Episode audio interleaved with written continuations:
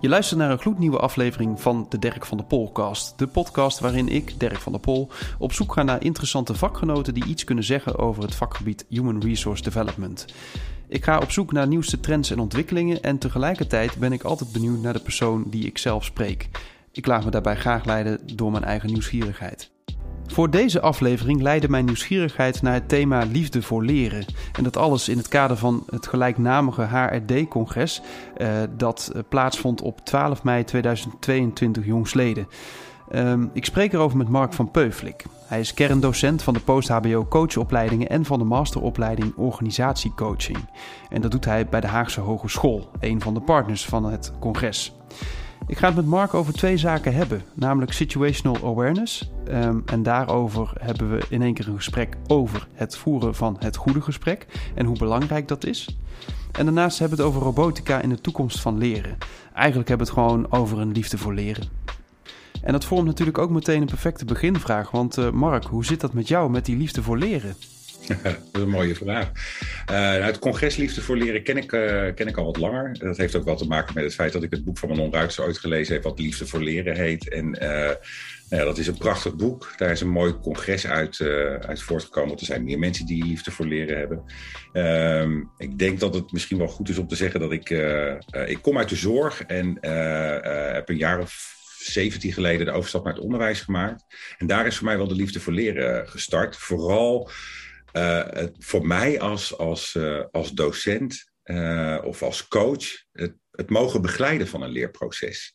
Dus voor mij zou het nog zelfs zo zijn dat er heel veel liefde zit in het mogen begeleiden van, van leerprocessen van, van mensen, van teams, van organisaties. En wat, is, wat is dat dan waar je dan zo van geniet als je daarmee bezig bent? Kan je daar iets over vertellen? Nou, misschien wel in eerste instantie dat door het faciliteren van het leren van een ander leer ik zelf ook. In ieder geval, ik word geconfronteerd met andere perspectieven en die maken impact op mij. Mm-hmm. uh, dus laat ik zeggen, uh, het, het, het, het, leren, het begeleiden van het leren van een ander heeft uh, op mezelf impact. En wat ik zelf heel mooi vind, is dat het leren is niet altijd leuk. en dat doet soms gewoon heel veel pijn en dat is heel vervelend. En dat, heb ik, dat ervaar ik zelf natuurlijk ook in het leven. Uh, uh, en, en ik vind het, ik vind reflectie dan een heel mooi middel om vanuit verschillende manieren, verschillende perspectieven te kijken naar ehm, nou ja, wat iemand leert of ervaart. En dat is dan denk ik mijn kracht als docent of als coach om te begeleiden vanuit, nou ja, vanuit meerdere perspectieven te kunnen gaan kijken. En wat ik daar dan heel leuk in vind, is dat dat soms uh, inzichten oplevert. Gewoon heel simpel, door vanuit een andere bril ergens naar te kijken. Uh, le dat levert al inzichten op. En het impact van die inzichten kan zijn dat daardoor gedrag verandert. Maar goed, dat is dan soms het resultaat van uh, het leren. Maar in eerste instantie gaat het echt over dat ik dat begeleiden van leren vind ik uh, spannend en heel uitdagend. En ook gewoon heel bevredigend. Ook omdat het ook, het, het verrijkt mij altijd weer. Ah, wat mooi. En, en over um, dat leren en, en inzichten daarin opdoen. Hè? Uh, ja. Gesproken terwijl hier op de achtergrond, ik weet niet of je het hoort, maar een politieauto voorbij rijdt. Ik ja. woon namelijk in Nijmegen aan de Graafse weg. Dat is best wel een drukke weg. Dus, uh, oh ja, maar goed, dat tezijde. Uh, dus het thema was, of het, hoe zeg je dat? Het heet dus liefde voor leren. En het thema was leren en werken in de toekomst. En als ik het goed heb, waren er vijf soorten workshops. Purpose en leiderschap. blij, wendbaar. Leuk ja. met de, de F tussen ja. haakjes. Uh, expeditie intern adviseren, motiverend leiding geven en de ja, vraag slash workshop, bent u situational, situational aware? Aware, ja. ja. Um, en ik ben wel even benieuwd, welke van die vijf heb je, heb je bijgewoond? Uh, ik heb de, de, uh, de workshop gevolgd van het situationele. Mm -hmm. en ik, um, ik, ik heb een heel mooi gesprek gevoerd met een van de keynote speakers die het over het fenomeen uh, robotica had. Tegen het licht van leren en ontwikkelen. En dan vooral tegen het licht van gedrag. En dat vond ik wel een heel interessant uh, uh, perspectief. En het, het, um, de, ik, ik heb de workshop rond het rond het situationele leren, leiding geven, heb ik gevolgd. En dat, daar zat ook wel een persoonlijke interesse in, omdat Ehm, ik heb zelf weer een tijdje in, uh, in het werkveld gewerkt als, uh, als, als teamcoach vast bij een, uh, bij een zorginstelling. En daar heb ik ook wel gezien dat managers, leidinggevende organisaties op een bepaald niveau best moeite hebben met het, het, het, het, nou ja, het duiden, hè, hoe er geleerd wordt in een organisatie. Ze hebben wel beeld bij hoe er geleerd zou moeten worden, maar het sluit niet altijd aan bij nou ja, waar mensen behoefte aan hebben. Uh, om bijvoorbeeld te professionaliseren en welke leerprocessen daar dan bij horen. En daar, mhm. ik vond het wel interessant, dat ik zat in die workshop met een, uh, een aantal mensen die ook als leidinggevende werkten. En nou ja, daar voelde ik wel wat herkenning uh, op dat thema van hoe sluit je daar nou op aan. En wat ik ja. wat wel interessant vond in de workshop was dat er nou ja, vanuit het situationele gedachte, dat het vooral dus eigenlijk toch heel erg gaat over het gesprek voeren hmm. Met individuen, teams. Uh, over, over leren. Uh, en dan uh, vooral, en dat vond ik wel aardig, of de doelen van de organisatie en het leerproces wat daar dan omheen hangt, of dat nou, nou ja, laat ik zeggen, ook raakvlakken heeft met de doelen die teams of individuen hebben in hun werk en hoe, welke parallellen daar dan tussen zitten. Ja, dus zo, zo ja. Ja, dus zo van, uh, hè, dus je hebt een soort van uh, individueel uh, perspectief en hoe raakt dat aan, aan het perspectief van de organisatie of de, ja. en, en hoe voer je daar dan een gesprek over? Ja, ja. ja. En wat was iets wat je daar dan um, zeg maar uit, meenam, wat je, wat je dan zeg maar nu in, in jouw praktijk of als je weer terug gaat naar die context ja. zit, wat, wat, is dan iets wat je dan meeneemt of waar je mee gaat experimenteren? Of? Nou, er zit vooral wel iets van een, een bevestiging in uh, dat de, de eenvoud misschien ook wel de kunst is, namelijk het gesprek erover voeren. Kijk, en dat, ik zeg de eenvoud, uh, en dat vind ik misschien ook wel de schoonheid, want het gaat dus over de dialoog die je met elkaar aangaat. En dat is dus meteen de complexiteit, want ga maar eens de dialoog daarover aan. Uh, en wanneer is dat dan een goede dialoog voor alle partijen? En moet dat dan een goede dialoog zijn voor alle partijen? En uh, ik ging wel blij die workshop uit, omdat ik dacht, oh ja, dit, ehm, ik, sowieso ik vind het leuk om mensen gesproken te hebben over dat thema, maar ik ging ook wel weer, ja, er zit toch wel veel in gewoon het voeren van het, ja, het goede gesprek. En dat, uh, uh, dat vind ik zelf uh, dat vind ik leuk, omdat ik daar ook wel heel erg in geloof. En tegelijk vind ik dat ook de complexiteit. Want ja, wanneer is dan het gesprek goed? En wat moet ik dan bijvoorbeeld doen als docent of als coach, wanneer dat dan een goed gesprek wordt? Ja. dus um, het zet mij aan om nog kritischer te kijken naar hoe ik zelf in een gesprek stap. En nou ja, ook wel het gesprek durven aangaan. Tenminste, daar ben ik nu wat mee aan het experimenteren in mijn eigen coachingsgesprekken. Van uh, ja, wat verstaan wij nou met z'n tweeën onder een goed gesprek? En wat doe ik dan? En wat doe jij daar dan uh, in? Dat, dat, Zo ging ik weg. Dat stond wel iets los van het thema. Maar dat was wel wat ik meenam en waarmee ik wegging. Ja, en, en als je dan, um, wat, wat, wat, wat, wat, antwoord je dan? Of wat, uh, als je het dan hebt daarover, wat is dan een goed gesprek volgens jou? Misschien een beetje. um, um, ja, op de eerste plaats valt mij toch eigenlijk altijd wel weer op, ook in mijn eigen coachtrajecten die ik doe, hoe weinig het gesprek eigenlijk met elkaar wordt aangegaan. In organisaties wordt natuurlijk verwacht dat je doelgericht bent en uh, efficiënt bent en effectief bent. En uh, het gaat dus over ruimte krijgen of nemen om dat goede gesprek te voeren, of in ieder geval de ruimte te hebben om te reflecteren op het, uh, op het een of het ander. En het valt me op dat individuen, teams, organisaties weinig bezig zijn met dat voeren van het gesprek of dat gesprek faciliteren. Ja. Um, en tegelijkertijd, um, ja, dat vind ik ook wel de complexiteit van het hele uh, thema gesprek of de dialoog. Want uh, ja, je hebt toch wel een paar partijen nodig om een, tot een dialoog te komen. Ik, ik, kan heel goed met mezelf de dialoog aangaan, maar de vraag is of dat wat oplevert. Ja. En um, uh, nou ja, dat, daar zit voor mij wel een soort spanningsveld. Aan de ene kant vind ik het heel eenvoudig en vind ik dat heel mooi. Aan de andere kant vind ik dat heel spannend, omdat ik weet dat ja, je hoeft maar het gesprek aan te gaan en dan gebeurt er al uh, van alles. En wat ik als coach dan wel interessant vind, en daar struggelde wat leidinggevende ook mee, is dat je toch eigenlijk altijd hoopt dat je een beetje invloed hebt op de doelstelling van dat gesprek of de ontwikkeling van een medewerker of invloed hebt op de doelstelling van een, van een team. En dat staat voor mijn gevoel dus ook altijd wel weer het goede gesprek in de weg. Uh, uh, dus nee, ja, dat, dat, het leuke vind ik, het inspireert me. De andere kant denk ik, ja, dat is, het is, de, de, de eenvoud is ook wel heel complex. Ja, ja, ja, dus, hoe, ja dus hoe hou je het makkelijk? hoe hou je... En, en ehm, je, ja, dus het zegt ook wel iets van van je moet het er ook niet te dik bovenop leggen. Een goed gesprek ontstaat of niet. En daar kun je allebei iets in doen. Ja. en soms is de situatie of het moment er perfect naar en soms ook niet. Ja. Uh, maar het gaat, wel, ja, het gaat dus wel over van dat je iets moet doen om het überhaupt te faciliteren of de ruimte te organiseren om even uit de waan van de dag te stappen en met elkaar het gesprek aan te gaan. En dan hebben we het nu eigenlijk nog, een, nog maar over een gesprek wat je dus met mensen en teams voert. Want met sommige mensen en teams voer ik meerdere gesprekken. En in die ontwikkeling, um, uh, of in, in dat, vanuit dat gesprek kan er bijvoorbeeld ontwikkeling ontstaan. Mm maar dat vraagt dus ook een soort wendbaarheid van uh, beide partijen. Dat in het gesprek probeer ik als coach in ieder geval als docent aan te sluiten bij die ontwikkeling daar waar mensen dan op dat moment zijn. En dat vraagt ook wel een bepaalde wendbaarheid. En dat vind ik dus ook meteen weer de complexiteit. En daar had ik het met mensen ook over. Ja, het is heel fijn als mensen in beweging komen, of als teams of organisaties in beweging komen. Dat betekent dat ik zelf als coach of als docent ook in beweging moet komen, want ik kan niet constant hetzelfde dialoog blijven voeren. Nee. En dat, dat, dat, dat, nou ja, daar zit misschien wel die, ehm, voor mij persoonlijk zit daar dan de, laat ik zeggen, de, de, de kunde en de kunst en de complexiteit bij elkaar. Uh, dat het lijkt heel eenvoudig en tegelijkertijd denk ik, ja, sluit maar eens aan uh, bij iemand uh, op in, het niveau van interesse, motivatie, op, wat, op kennis en kunde. En als dat dan in beweging komt, dan moet je eigenlijk weer opnieuw aansluiten, weer op een ander level aansluiten. Ja, ja, ja.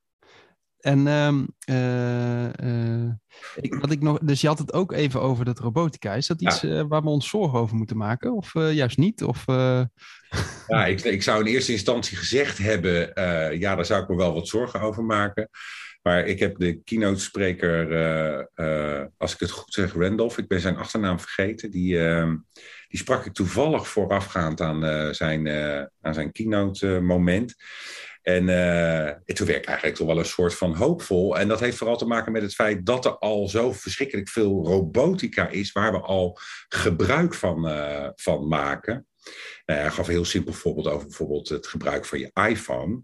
En uh, het monitoren van gedrag via je iPhone is eigenlijk al heel normaal. Uh, uh, nou, dan wordt het wat wiskundig en dan gaat het over algoritmes. En daar ben ik helemaal niet ja. zo uh, ontzettend van. Ja. Maar um, hij gaf een heel mooi voorbeeld. Wat, wat, uh, uh, hij had het op een bepaald moment over dat hij projectmatig betrokken was bij uh, een, een, een, groep autistische kinderen. En die vonden het eigenlijk veel gemakkelijker om bijvoorbeeld met een robot te communiceren, omdat er veel minder emotionele gelaagdheid zit in het communiceren met een robot. En daar is misschien wel zijn nou ja, passie durf ik niet zo te zeggen, want dan zou ik voor hem spreken. Maar hij had wel een soort van, ja, ik vind het juist heel gaaf dat Um, uh, dat dat dus maakt dus een soort, dat maakt impact. Um, en, en koppelde robotica daardoor aan gedrag. Ja. En daar komt een soort missie uit voort dat voor hem alles wat met robotica te maken heeft, uh, ondersteund moet zijn aan het verbeteren van sociale verbindingen. En het leuke was, dat is een thema wat hem zelf ook puzzelt. En, maar ik ging daar heel erg op aan, omdat het daardoor is wat minder technisch werd. En hij robotica ging koppelen aan, aan, ge, ja. aan gedrag. Ja, dat, was, dat is dan een bijzonder linkje. Want normaal, eh, technisch denk je cijfers, algoritmes en dat soort dingen. Maar gewoon, de, dus de impact die het heeft als, als iemand met autisme uh, met een robot interacteert, dat leidt dan tot impact. En uh, dan wordt het ook minder, minder spannend eigenlijk. Want dan komt het ten goede aan het leren of het ontwikkelen van iemand. Ah. Dit is, ik, ik, dit, dit, er zit natuurlijk heel veel van zijn persoonlijke visie en passie in. Maar ik, de verbinding die ik ermee maak, want ik, als coach ben ik veel met gedrag bezig. Uh, of in ieder geval, uh, dat is mijn uitgangspunt van werken. En hij legde feilloos die link tussen uh, zoiets technisch als robotica en gedrag. En dan, ja, zijn passie, daar word ik dan wel enthousiast van dat, dat, dat robotica, alle ontwikkeling daarin, dan ondersteunend moet zijn in het versterken van sociale netwerken bijvoorbeeld. En hij gaf een aantal voorbeelden. Ik denk, oh ja, dat, dat zou maatschappelijk heel interessant kunnen ja. zijn. En, en eh, is er ook iets van hoe die trend zich verder gaat ontwikkelen? Heb je, ja, je hebt het natuurlijk met hem over gehad, maar is, heb je daar een soort zicht op? Wat, wat gaat daarmee gebeuren? Of? Nou, het gaat natuurlijk ook wel een beetje over het fenomeen informatica. En ik denk door de coronaperiode hebben we daar allemaal mee te maken gekregen. Net zoals dat wij nu via Zoom uh, dit gesprek hebben, uh, hebben we denk ik op de een of andere manier allemaal wel met online werken te maken gehad de afgelopen periode. Ja. En uh, nou ja, daar legt hij dan ook vanuit de gedachte van informatica, legt hij daar dan ook een link, te, link naar. Ehm, ik heb daar mijn persoonlijke ervaringen in dat ik bijvoorbeeld het lesgeven of het coachen, ja, dat, gaat, dat lukt instrumenteel wel via mhm. online tools. Maar het heeft ook wel impact op mijn passie en motivatie. Ik vind het gewoon leuk om, om iemand voor me te hebben, in zijn soort in zijn totaliteit te kunnen zien. Ik heb dat ook wel nodig, want dat is ook wel iets wat ik gebruik als ik in coaching of aan het lesgeven ben. Ja. Uh, en daar heb ik ook met meerdere mensen op die conferentie wel ook het gesprek over gehad. Dus, dus op een gegeven moment kwam er een man bij staan die had een, eh, een training gegeven over het thema assessments, geloof ik online. En ik vroeg hem, uh, het was een generatiegenoot, ik ben 50 en hij was uh, uh, ongeveer van dezelfde leeftijd. En zo, hoe was dat dan voor jou om dat dan te doen? Want we, we komen eigenlijk voor het blok te staan en we moeten wel met iets met dat fenomeen informatica en straks misschien ook wel met het fenomeen robotica. Ja, dat het ergens ook wel lukt om daar vorm aan te geven met alle haat-liefdesverhoudingen die je daar dan mee hebt in het begin. En op een bepaald moment ga je er ook de voordelen van zien. Net zoals dat ik dit ook een voordeel vind dat we elkaar uh, op een bepaalde manier in Nijmegen en ik in Den Haag uh, toch gewoon een gesprek kunnen voeren met elkaar. Uh, maar goed, het maakt het, het, uh, uh, nou ja, die ervaringen die maken ook wel dat je soms de negatieve kanten tegenkomt. van dat je ontdekt eigenlijk dat voor jou de relatieopbouw heel erg zit in het persoonlijke contact. En dat, moet ik, dat is iets wat we dan nog wat moeten uitvinden met elkaar. Maar op trouwens, de keynote spreker zei: het wordt steeds meer 3D. En je zult op een gegeven moment niet eens meer het verschil zien tussen deze werkelijkheid en de mogelijke parallele werkelijkheid als het over robotica gaat. Wat ik dan ook tegelijk weer heel eng vind, want ik heb helemaal niets met robots. Maar dan zou je nog meer zo'n gevoel hebben dat je uh, toch tegenover elkaar komt uh, te zitten. Waardoor ja, dat... die relatieopbouw dan beter zou moeten zijn. Ja, precies. Dat ik dus, 3D dus in jouw woonkamer zit en jij in mijn woonkamer zit. Ja, dat, dat, dan? Dat lijkt me heel uh, bizar. Ja, ja, dat lijkt me ook bizar. Ja. ja. En, en als het nog gaat over leren en werken in de toekomst, was het nog, was het nog iets anders als het daarover gaat, wat, uh, ja, wat, uh, wat dan in de toekomst gaat gebeuren op dat gebied, waarvan je denkt van nou. Ja. Nou, je, je zei er net iets in de introductie over dat ik vanuit de Haagse Hogeschool daar was. En dat, uh, uh, ik, daardoor raak ik met mensen in gesprek uh, die wel of geen interesse in de opleiding hebben. Maar het is wel heel leuk. Ik kan dus over mijn vak gaan praten, over coaching vanuit lesgeven, maar ook vanuit mijn eigen ervaring. En dus heb je het eigenlijk over het gesprek over leren. En ehm, ja, gek genoeg kwam ik toch met veel mensen in gesprek. Hè, wat fijn dat we toch na twee jaar weer eens dat gesprek face-to-face kunnen voegen op een conferentie. Ja. Uh, maar daardoor kwamen we ook in gesprek over dat mensen die, het was een, een HR-congres, uh, uh, dat veel mensen die in die branche werken toch wel zeggen dat leren en ontwikkelen meer weer op de kaart komt te staan. Ja. En ja, dat is misschien wat instrumenteel in uh, mensen opleiden en mensen helpen met leren en ontwikkelen door een opleiding aan te bieden. Uh, en waar ik heel verrast over was, uh, is dat uh, sommige mensen ook zeiden: ja, maar we hebben heel veel leerervaring opgedaan de afgelopen periode. Daar moeten we eigenlijk in onze organisatie veel meer betekenis aan geven. En daar word ik ook wel heel enthousiast van, want het formele leren als een training voor of een cursus of een opleiding gaan dat is een manier van leren. En dat vond ik opvallend in het HR-congres, is dat men toch eigenlijk ook wel veel zei: ja, we hebben ook gewoon heel veel geleerd. We moeten juist ook het gesprek blijven voeren. Wat hebben we geleerd en wat heeft dat ons dat opgeleverd? Wat willen we behouden? Waar willen we vanaf? Ja. Uh, en, en dan niet zozeer uh, van alleen het online werken, maar er zijn ook hele andere samenwerkingsverbindingen uh, gemaakt. En daar word ik persoonlijk heel enthousiast van, omdat dat verder gaat dan uh, enkel en alleen maar het leren vanuit school, een training, een workshop. Wat fantastische vormen van leren zijn, maar er zijn ook andere manieren van, uh, van leren. En ik had het idee dat daar bij de mensen die ik gesproken heb, aandacht voor was. Ja, ja. en als je dat zo zegt, wat, uh, eh, ja, wat, wat, wat, wat betekent dat voor organisaties eigenlijk? Dus uh, als er dus meer focus komt op leren, opleiden en dat soort dingen, wat, wat betekent dat voor organisaties? Ja, nou ja, dat is wel een interessante vraag. Dat, uh, uh, ik heb het vooral, het gesprek was, waren vaak één op één gesprekken die ik daar mm -hmm. gehoord heb. En dan stelde ik ook wel zo'n vergelijkbare vraag. Zo, wat betekent dat dan voor jou in jouw rol als ja. vanuit HR gezien? Ja, dat is misschien nog wel een puzzel. Uh, hoe je dat, um, nou ja, het, het, laat ik zeggen, het informele leren, het, het uh, hoe je dat expliciet kan maken, hoe je daar het gesprek over kunt voeren, realiseer me nu ineens dat het weer teruggrijpt naar waar we het ja, het goede gesprek, gesprek over voeren. Ja. En misschien is dat wel het gesprek wat ik met de mensen gevoerd heb daar. Uh, waarbij ik dus zelf ik ben natuurlijk ook een onderdeel van een organisatie. Ik ben ook een onderdeel van een team.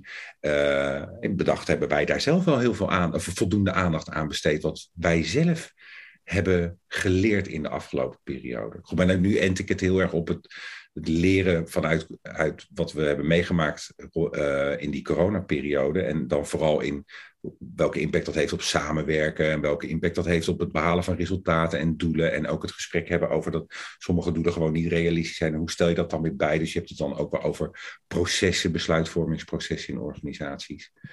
En uh, nou ja, daar, daar hebben we het wel veel over gehad. Los van het feit dat ik ook wel merkte dat uh, organisaties weer openstaan om daar echt ook weer in te investeren op een hele klassieke, gedegen manier, die ik ook fantastisch vind. Want ik ben daar zelf ook een onderdeel van. Maar gewoon het opleiden uh, van mensen, het faciliteren van het leren op te leiden. Leuk zeg. Hey, tot slot, is een, is een gesprek ooit af? Als ik nu de, klep dicht doe, is het gesprek afgelopen. Maar nee, nee is een, gesprek, een gesprek is nooit af. Maar ik vind het soms wel goed dat je een gesprek afrondt op een bepaald moment. Uh, ja, want dat betekent ook dat um, een gesprek kan ook opleveren dat je ontwikkelt in fasegewijs. En op het moment dat je constant het gesprek. Ja, oh jee, dit moet je helemaal niet aan me vragen, want het, proces gaat door. Maar ik, ik, laat ik zeggen, als het over het situationele stuk gaat, is het mooi als je steeds weer uh, uh, het gesprek kunt voeren vanuit een ander perspectief, want dan blijft er denk ik een stukje ontwikkeling gaande.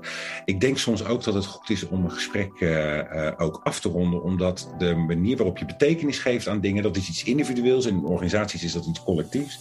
En dan hoef je er soms niet meer over te praten. Ja, ja, ja. Mooi. Dicht Ja. ja, doe maar dicht. Nee, maar uh, nee, super tof. En, uh, dus, dus misschien is dit gesprek voor nu afgerond. Maar dat betekent niet dat als we elkaar uh, de volgende keer spreken, dan hebben we weer een goed gesprek, denk ik. Ja, dat hoop ik. Ja, dat zou leuk zijn, Dirk. Met de liefde voor leren zit het wel snor bij Mark, zoals je hoort aan het gesprek. Um, ik vond het een erg tof gesprek. Ik heb er ook veel van opgestoken. zo vind ik robotica minder spannend dan ik aanvankelijk vond echt een mooi voorbeeld ook als het gaat over kinderen met autisme en hoe robotica helpt in het leerproces daarbij. Um, en het goede gesprek, dat blijft nog bij mij zeker even nabubbelen. Um, ja, want wanneer voer je nou een goed gesprek? Wanneer is een gesprek nou af? Het zijn vragen die ik meeneem, maar het roept bij mij ook op iets wat ik ook zie in mijn praktijk als organisatiejournalist. Hoe moeilijk het is om binnen teams en organisaties ruimte te faciliteren voor andersoortige gesprekken dan alleen de inhoud van het werk. Het heeft natuurlijk alles te maken met de waan van de dag waar we soms in zitten. Uh, misschien wel de tijden van hybride werken. Um, maar ik denk toch echt dat dat een kunst is. Van hoe kan je nou toch uh, door even het resultaat opzij te schuiven, maar echt het gesprek te durven laten ontstaan. Hoe kan je daar nou voor zorgen? En misschien moet je dan soms ook wel even mensen met een paar prikkelende vragen op pad sturen. Kijken wat er nou gebeurt en uh, hoe dat bijdraagt aan uh, een goed gesprek en uiteindelijk misschien wel aan meer. Uh, maar dat je dat zeker niet voorop moet stellen. Nou ja, kortom, nog genoeg om over door te praten met Mark. Ken jij nou iemand met wie ik absoluut eens zou moeten praten over het vakgebied van Human Resource Development? Laat het me dan weten via dirkvandepolcast.gmail.com of stuur me een bericht op bijvoorbeeld LinkedIn. Tot een volgende. Ciao.